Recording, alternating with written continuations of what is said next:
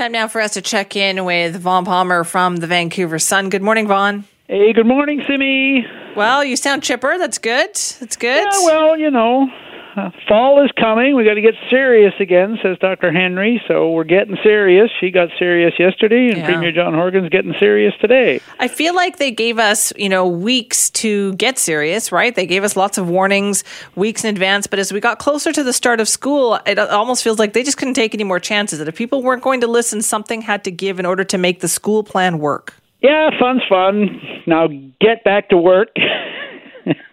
it was, I mean, look, it's not funny if you happen to be running a nightclub or a banquet hall, but I do think that uh, there was plenty of leeway in the system for the problems we saw again and again over the summer. And well, Dr. Henry yesterday, you know, she she reminded us that uh, her preference is to use orders as a last resort, but she said it was a last resort. She said here was the problem they were hitting. Um, you were getting these facilities open, you were getting problems in them as the drinking continued and closing time approached. There were more and more people there. There was the banquet halls had a problem. They would schedule events. They would say, "Oh, it's just going to be a small group," and then other people start showing up. The staff couldn't control it at the facilities. And the other problem was because these were people who didn't know each other in many cases, the contact tracing for the public health officials when they found an outbreak, outbreak was getting onerous. They were having trouble tracking down who might have been affected and who might not have been affected. So they tried hard. Mm-hmm. She knows, and she said this, she acknowledged that some of the nightclubs and some of the banquet halls and some of the staff tried really hard, but they couldn't make it work. And so, end of the road, closure orders, uh, and restrictions as well on bars, pubs, restaurants, on serving hours and closures.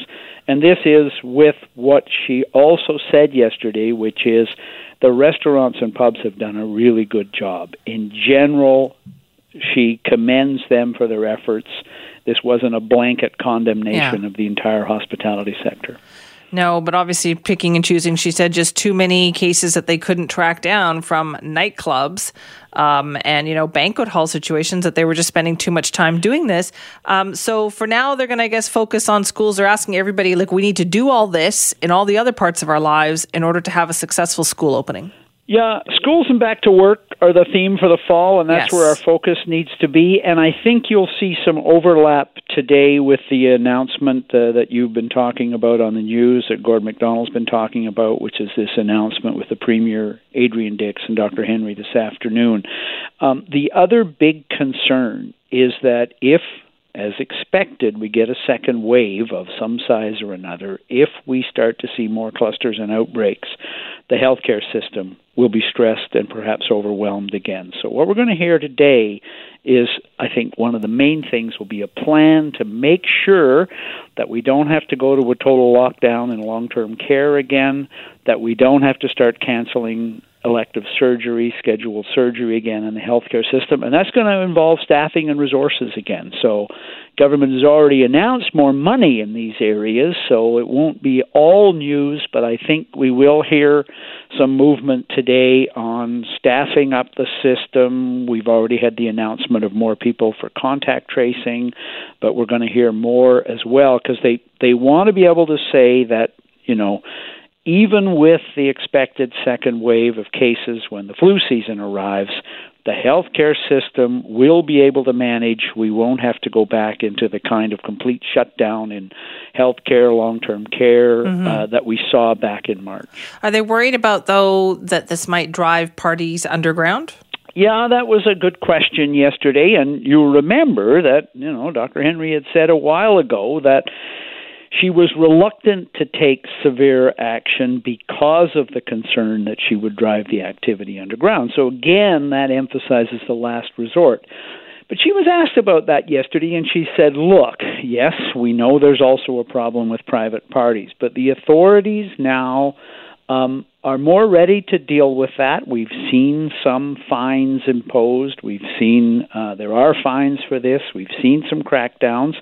And the public, uh, you know, has been calling it in, right? I mean, you have people blowing the whistle on some of this. Yeah. I, I don't think it's snitching. I think it's I don't want this going on next door, and I know how hard it is if the party gets out of control for the public health officials to trace and and track down all the people. So um, she said, yeah, there's a there's a balance as always, but in this case had to take these actions, and they'll deal with the party problem of parties if those spike as well. Okay, so in other news, though, we're still on this uh, election watch situation. Yeah, a very interesting piece by my colleague Rob Shaw on the front page of the Vancouver Sun today. Premier John Horgan has started to poll his cabinet members about whether or not they plan to run again. Now, this is something that premiers generally do when they're thinking of an election. The idea is if you, Mr. Minister or Ms. Minister, not running again, well, uh, perhaps, uh, you know, we'll have a pre election cabinet shuffle.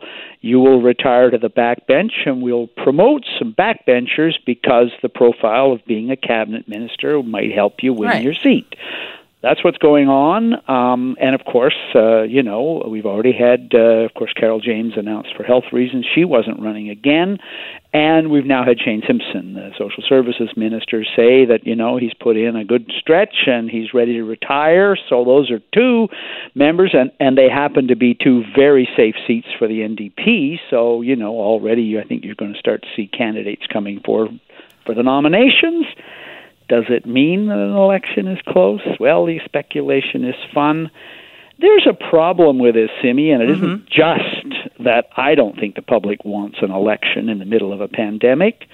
The Premier signed an agreement with the Green Party back in May 2017 in which he promised explicitly, explicitly, not to seek an early election unless he has lost a confidence vote in the House. Well, he hasn't lost such a vote, and I'm not sure the Greens would vote to defeat him on a conference matter. So, if he really wants an early election, he's going to have to repudiate his signature on that agreement. Huh. Interesting. Are the other parties ready for an election as well? What about the BC Liberals? well, the Liberals, I believe, are living in abject terror of an early election because uh, they've got their own polling and they'd probably lose. So I don't think do they... they want an early election. And the Greens, I don't think they want one either because, first of all, they have an agreement that they're going to govern till the next scheduled election in October 20, uh, 2021. Um, so I don't think the Greens want one. The Greens, as you know, in the midst of picking a new leader, so maybe we'll hear right. something from the new leader when that's announced on Sunday. But if you go on social media, that's all the BC Liberals talk about is this election, oh, yeah. this election, this election. So it's like they don't want one. Why do they keep talking about them? it? They're like they're so far behind that. Uh, you know, at the moment, now, if there's no public backlash over an early election, there might be, uh, so the race could tighten up. BC elections tend to be close, so, yes. you know don't take too much stock in opinion polls uh, taken a few days before the vote. Just ask Premier Adrian Dix. No kidding. Yes, exactly. Good point. That's the thing. I'm like, I don't know why any party would call an election based on what they see in the polls here in yeah. BC because we know what can happen. Yeah, I think the Premier has genuine reservations about it. He listens to Dr. Henry and he knows all the warnings about a second wave and everything. So he's got a press conference today. He might get asked an election question. He usually does, but I think he'll be asked questions about the pandemic and the second wave too. Absolutely. Vaughn, thank you. Bye bye, Simi. Vaughn Palmer from the Vancouver